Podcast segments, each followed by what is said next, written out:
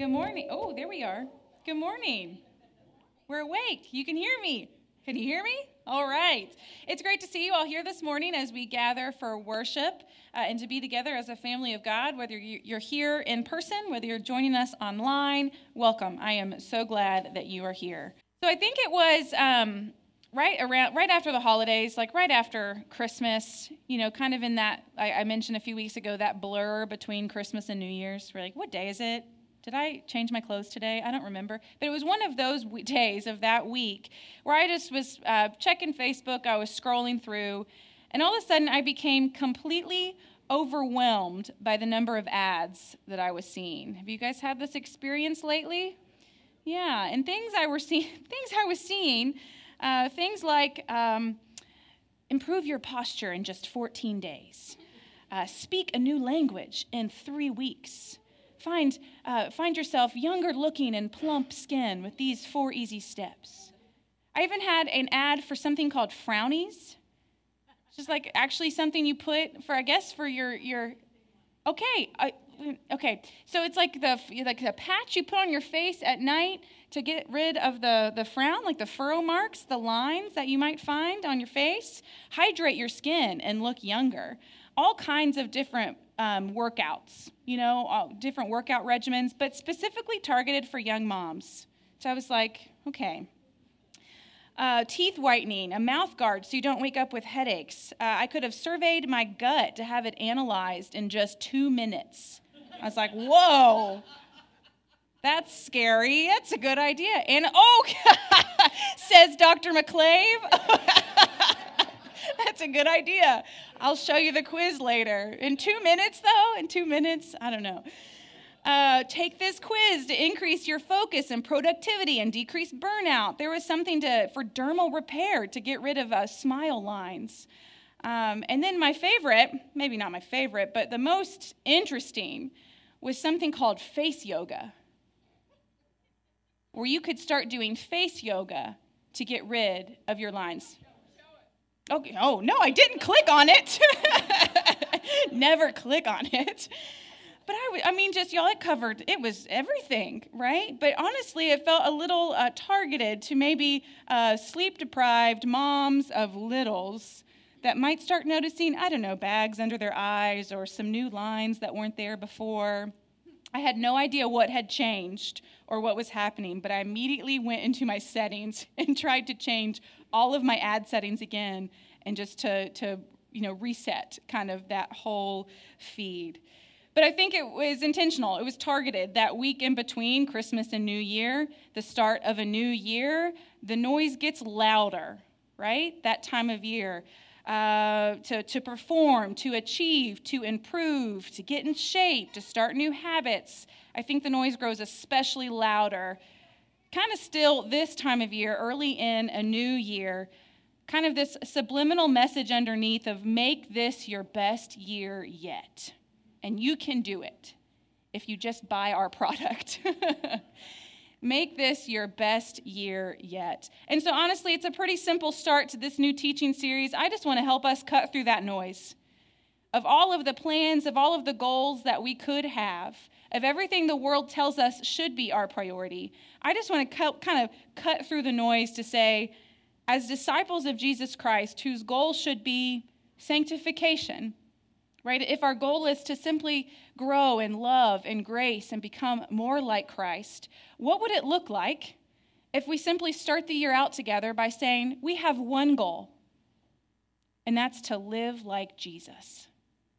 This year, I just want to live like Jesus. Now, it's okay to have other goals, to have some maybe health goals that you're working on for, for self care and checking out your gut and go visit Dr. McClave and live our, you know, take care of ourselves as a way of worship and, and loving ourselves and the, the, the body and life that God has given us. We can have other goals and other plans that we're going to travel, maybe professional goals and professional development. And others, I just want to note, some of us might be in this space where we're just so overwhelmed by our stage in life that we can't even find the energy to even make goals for anything else. And that's, that's an overwhelming place in life in and of itself. And so, in all this overwhelm, What if the one goal, the pressing goal that carries the most weight and purpose in our lives and identity for 2023 is to simply live like Jesus? Because when all is said and done, isn't that the most important thing? Isn't that the most important thing? Yes, thank you. Amen. And so, how? How do we do this? Well, I think we focus on loving what Jesus loved and also valuing what Jesus valued. So, in this series, for just a few weeks, we're going to look at a different value of Jesus that we see in Scripture, that we see in the Gospels, of how he lived his life, and focus on making that a value of our lives this year. Uh, you all know that I'm going to be leading a book study on um, Think Red by Larry Stess. The subtitle is Living and Loving Like Jesus. So, in his book, he covers like 12 different values we're not going to do all 12 on Sunday mornings. Uh, and I've sort of very much adapted and, and used some of the great work that he did there to just kind of highlight a few values here on Sunday morning. But if you are interested in going deeper and, and having conversation and studying more, I invite you to the study that starts this Tuesday at 6:30 think red. And also, many of you have reached out that you couldn't make a, an evening or Tuesday night specifically. So I'm also going to be here Thursdays at noon for the next three Thursdays. If you would like a noon lunchtime study, grab your lunch, come eat with me for about an hour, hour and a half. We'll talk about the book together. The first week we'll do about just the first three chapters, not too much.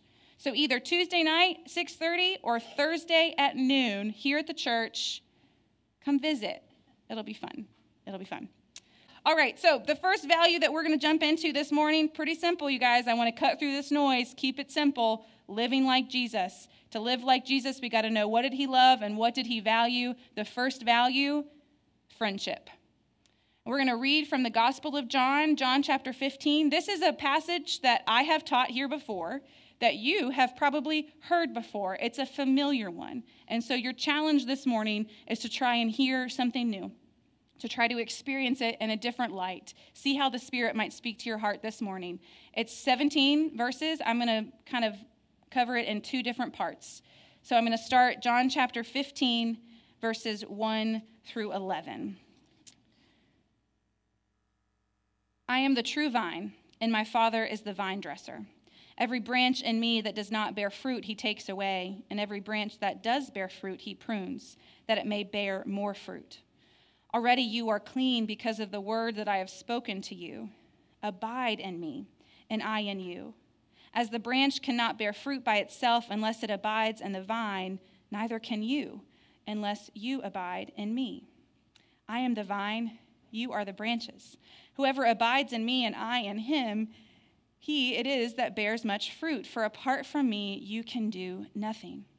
If anyone does not abide in me, he is thrown away like a branch and withers and the branches are gathered, thrown into the fire, and burned.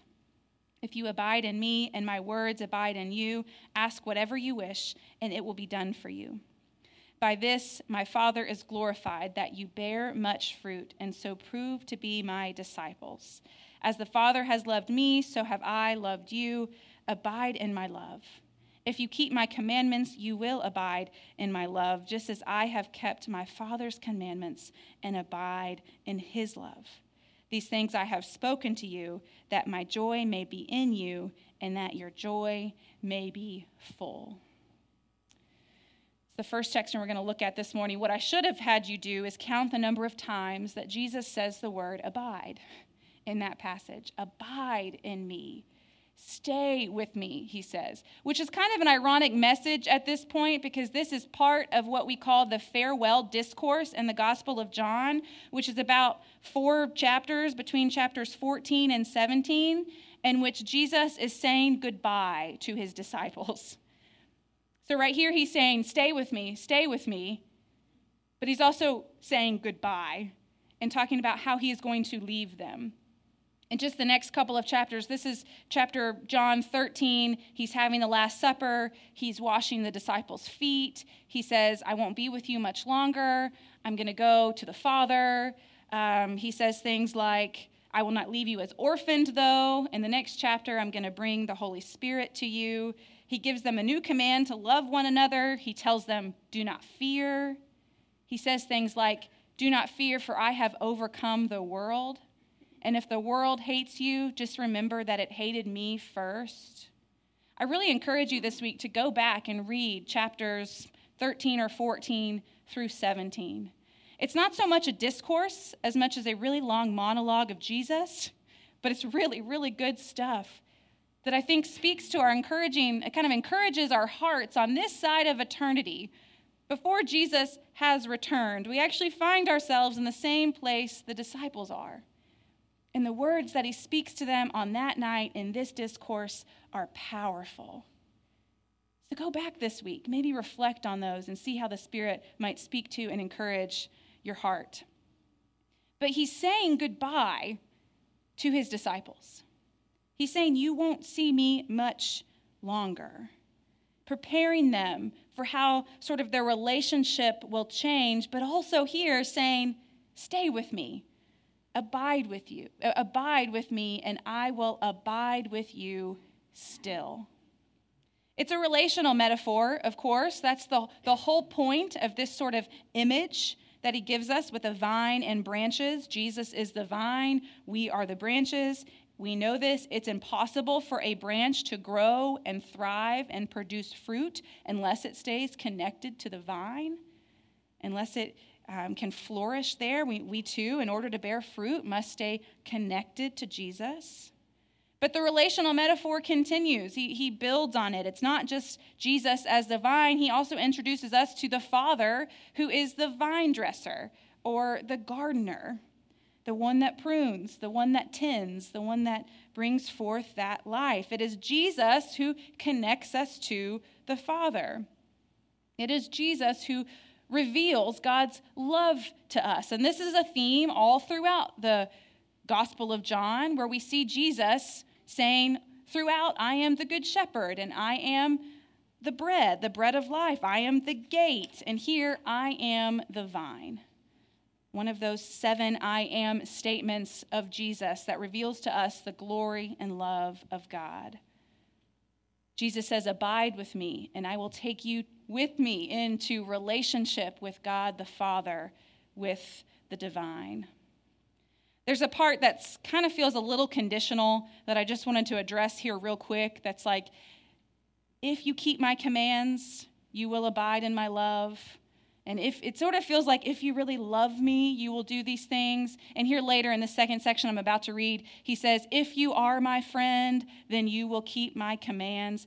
This kind of if then language that I think we can read in sort of a troubling way. Um, but there's a Karoline Lewis, a, a biblical interpreter, a, a professor. She says that the Greek here in the syntax of this sentence, instead of the sort of if then conditional, it should read more, it's best understood as since you love me. Not if you love me, then prove it, but since you love me, since you are connected to me, says Jesus, then you will be able to love. So then you will be empowered to love. Just in the next chapter, we will hear Jesus promise to send the Holy Spirit to be with them. Spoiler alert, that's how they're going to abide with Jesus through the gift of his Spirit. So, this is a whole relational metaphor that's inviting people into the whole Trinitarian nature of God the Father, Jesus the Son. We are empowered by the Spirit to go and to love and to bear fruit. Because God first loved us, because we are connected to that vine through Jesus. I love the image of this. Richard Rohr says that our true self, our true self is with Christ hidden in God. So we have this kind of idea of like a false self would be like the false ego of what we what we want the world to see, what we might project, what we want others to think about us. Right? But the true self of who we really are, the true self is in Christ hidden with God. And it's Jesus who, who takes us back to that true self in relationship with God our Creator and God our Father. And we're then empowered by the Holy Spirit from that identity, right? From that identity to go and to bear fruit. The fruit of the Spirit, you might think, as another, as another level of that image that is relational. Okay, but then he takes it a step farther. It's not just Jesus the vine, it's not just the Father who is the vine dresser. The second section of this chapter says this verses 12 through 17. Here we go. Here we go. This is my commandment that you love one another as I have loved you. Greater love has no one than this that someone lay down his life for his friends. You are my friends if you do what I command. There's that what we have addressed. No longer do I call you servants, for the servant does not know what his master is doing, but I have called you friends. For all that I have heard from my Father, I have made known to you. You did not choose me, but I chose you and appointed you that you should go and bear fruit, and that your fruit should abide, so that whatever you ask the Father in my name, he may give it to you. These things I command you, so that you will love one another. This is the only time in the Gospel of John that Jesus calls his disciples friends. And it's important to know that in sort of the ancient world, Greco Roman culture, the understanding here of friends carried a lot of weight. And they would have known this. This would have been what Jesus was kind of drawing on. From some Hellenistic philosophers and writers like Aristotle and Plato, we know that there are two things about the ideals of friendship in the culture at this time. The first is that there was a willingness to give your life for a friend. There was sort of this even like social expectation, a mutual obligation of like this was sort of the, the foundational relationship on which the whole city state relied. And there was this sort of almost an allegiance of a friend that a, a virtuous man's conduct, says Aristotle, would be often guided by the interest of his friends and of his country, both of which would be necessary for you to maybe lay down your life.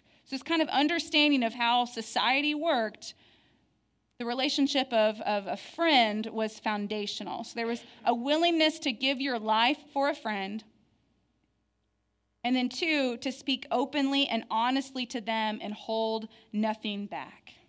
This idea that it would be unkind or unfriendly to not tell the truth or to not share what was on your mind. Similar to how we might think of friends today, especially in kind of having open and honest conversation, of being able to speak the truth and, and to speak it with love we might think about people that we love so much that we might lay down our life for a friend, but often when we think about friends culturally, we think about the people we go to dinner with or the people we go maybe on a trip with or spend time with. But is it the intensity of a love that you'd be willing to lay down your life for a friend? Sometimes, yeah, maybe. But this was the cultural expectation of the day. So for Jesus to call them friends, no longer servants, He's leveling this playing field, right? It's not that you just serve me, it's that you are calling me friend, that we now have this mutual obligation and dependence and reliance on one another. And Jesus also models this friendship, right? I mean, he fulfills these two ideals because he lays down his life for them and for all of us, all that will come after to call Jesus friend. Jesus lays down his life for them. And he also speaks open and honestly. We see that he, he tell, tells them, I, I have, in verse 15, I have shared, no longer do I call you servants, I have called you friends. For all that I have heard from my Father, I have made known to you. He shares everything he knows with them. He speaks to them, he loves them, right? He fulfills this ideal of friendship. It is clear from Jesus' life and from his teachings that friendship is a clear value to Jesus. Friendship is the foundational relationship that he is showing us here in this passage of what it means to be in relationship with the divine, connected to Jesus, in a relationship with God the Father, empowered by the Holy Spirit. He calls this friendship, this foundational identity for who we are in Christ. Uh, Larry Sess, in his book, he breaks it down in kind of three types of friendship that we see Jesus practice in his life and ministry. Three, three, three types of friendship there's friendship with God, there's friendship with the family of God, and there's friendship with the forgotten. Three things that we see, three, three practices of friendship that, that we see in Jesus' life that are a priority to him. Friendship with God. He says this. This is a long quote, but it's really, really good. So hang with me he says about friendship with God if our hope is to build a community that looks like Jesus, we will give a great portion of our time and attention to cultivating a spiritual and deeply intimate friendship with God. Our calendars will have plenty of scheduled appointments where we meet alone with God. We will have a routine where we meet with God in corporate worship, and we will set apart a portion of time each day to listen intently to God's voice without distraction. An intimate friendship with God will sharpen our sensitivity to the life and movement of the Holy Spirit in the world. We will, be, we will become more aware that all of life and all relationships are interlaced and lived out in the presence of God. Placing a priority on our friendship with God will increase the value we place on all other relationships. It will increase our capacity to love our family and love our neighbors with higher regard cultivating a deep friendship with God. Our true self is in Christ, hidden with God. When we find our place and our identity and our worth and mission there, everything else can be an outgrowth from that place. Right? Every other relationship that we have with our family, with our friends, and service will be a growth from that love because we've been empowered to go and to love and to serve. That's our foundational relationship, right? And then that second one, there's friendship with the family of God. Pretty easy, obvious. Look around.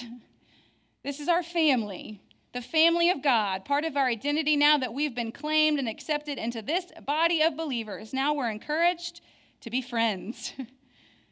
to develop these relationships. Jesus called his disciples to love one another, to live in unity as a family of God. And that family is diverse, right? That family that Jesus gathered, they were a bunch of fishermen and tax collectors, political zealots. There were women, there were women too. Jesus calls them to befriend one another, right? To be diverse, to see one another, to live in unity to abide together in Christ means we should invest in the relationships there as well, to abide together. I think of like a bunch of grapes on a vine. I think I've shared this with you before. We, you know, there's not just one, it's a bunch that kind of abide together in the vine. That's what we're called to do to invest in friendships, to cultivate relationships here among the family of God. It's those people that will help spur you on to love and to love Christ, right? This doesn't mean we don't have friends with other people, that's coming next. But it means that if this is going to be the foundational relationship to our identity in Christ, and if that's going to be our top value, then it would be helpful in life to have friends who share that value. The friends that can help spur us on to love and good deeds, says Scripture, right? The friends that can, can love us and hold us accountable and here at Revolution, we are passionate about doing that. And there's all kinds of ways that we would encourage you to develop friendships with one another, whether that's a house group or forming a band for accountability, joining a pastor's book study where you might get to know new people. I don't know, right?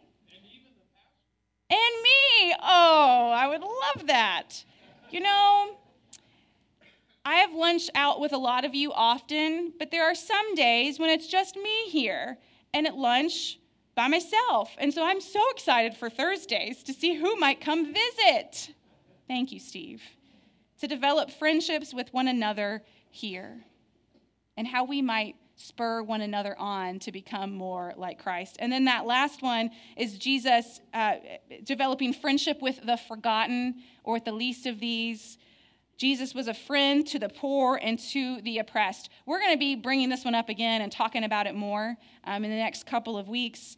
Um, but it's very clear that with how Jesus lived his life, he figured out a way to be a friend to the oppressed and the poor and the marginalized.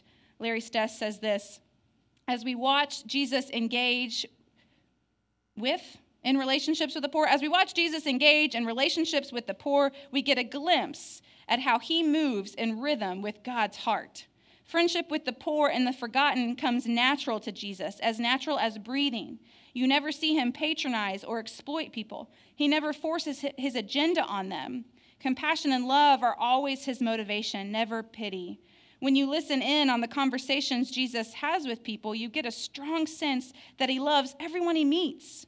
And yet he seems to have a special affinity with those who are poor and marginalized whether it's talking and healing the man who was living in the tombs, whether it was meeting with the Samaritan woman, whether it was healing the woman and speaking with the woman who had an issue of blood, whether it was tax collectors or lepers or other people that he chose to heal, even the dead. Anybody who was marginalized, avoided, forgotten by society, Jesus found a way to embrace and heal and love them. Jesus was a friend to the forgotten and calls us to be friends with them, the least of the least of these, everyone, us. That's us too, y'all. He calls us to friendship. A friend of Jesus will befriend the marginalized and the oppressed and give special attention to the poor. Speak on behalf of those who are oppressed and seek ways to create a more just world. To be a friend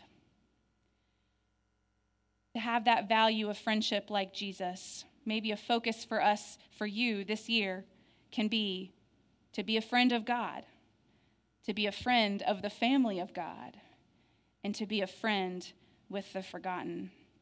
I'll close with this kind of image. I was at a meeting earlier this week where I heard the story of a Lutheran pastor, actually, a Lutheran bishop, uh, who found himself after having three pretty significant speeding tickets right in a row, uh, wound up in traffic court where he was sent to defensive driving school. Right, he had to complete one of those courses. Oh, brother. And so he goes and he says the instructor gathered them around and he's asking everybody, Who are you and where are you from? And he thought, Great, I'm going to be outed as a man of God here in defensive driving school. But afterwards, he, the instructor went and asked each person, Why are you here? And where were you going in such a hurry? Yeah.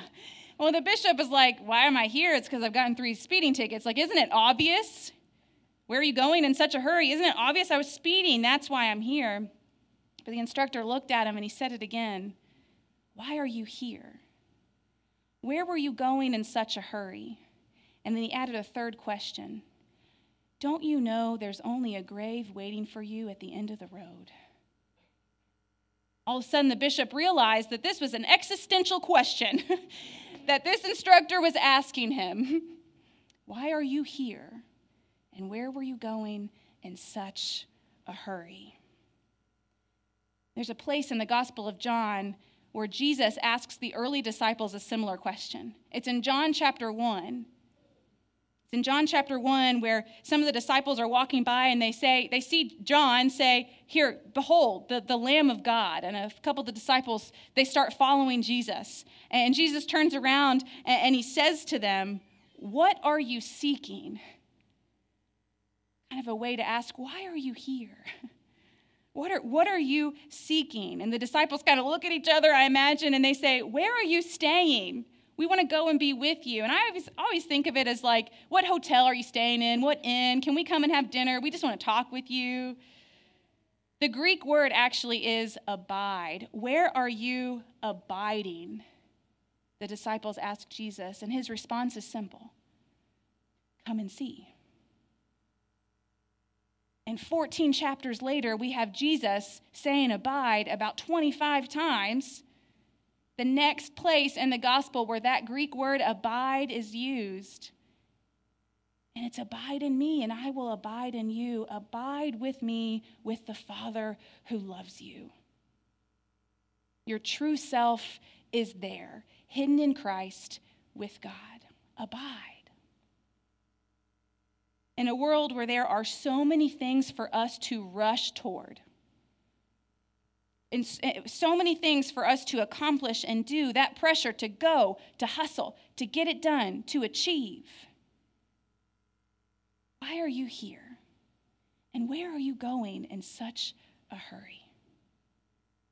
The invitation is to slow down and to abide. To know that you are called and claimed and loved just as you are there, and that that's enough and then from there, in the power of the Spirit, you can be sent to go and to love and to serve. Those questions of Jesus kind of cut through the noise for us. They do for me. What are you seeking? And the questions that Bishop shared where are you going in such a hurry? I hear that invitation from God to slow down, to make these the more important things, these values of Jesus so that we might become more like him and make our, make our year simple to live like Jesus. Friendship with God, friendship with the family of God, and friendship with the forgotten. Let's pray.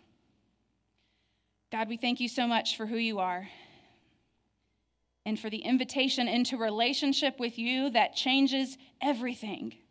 Help us to not miss that this morning that an invitation from Christ to abide with Him changes everything. It changes our identity, it changes our purpose, it changes our outlook on the world, it, it gives us meaning. Remind us this morning that that is the most important place to start. Remind us this morning that if the world hates us, it's because it hated you first, and that sometimes the world will not accept this kind of earth shattering, world changing definition of being in relationship with you, of finding our identity grounded there. Give us peace this morning, God. Overwhelm us. That of all that's demanded of us when we leave these doors, of all that's expected of us, of all that's making us anxious, even now as we think about what the week might hold, help us to breathe deep, to slow down, and to hear your voice saying, simply, Abide with me. Abide with me. And I will abide with you and empower you and strengthen you to do all that's important in this world. We thank you, Lord, for this invitation. We thank you, Lord, for this love. And we pray these things in the name of the Father, Son, and Holy Spirit. Amen.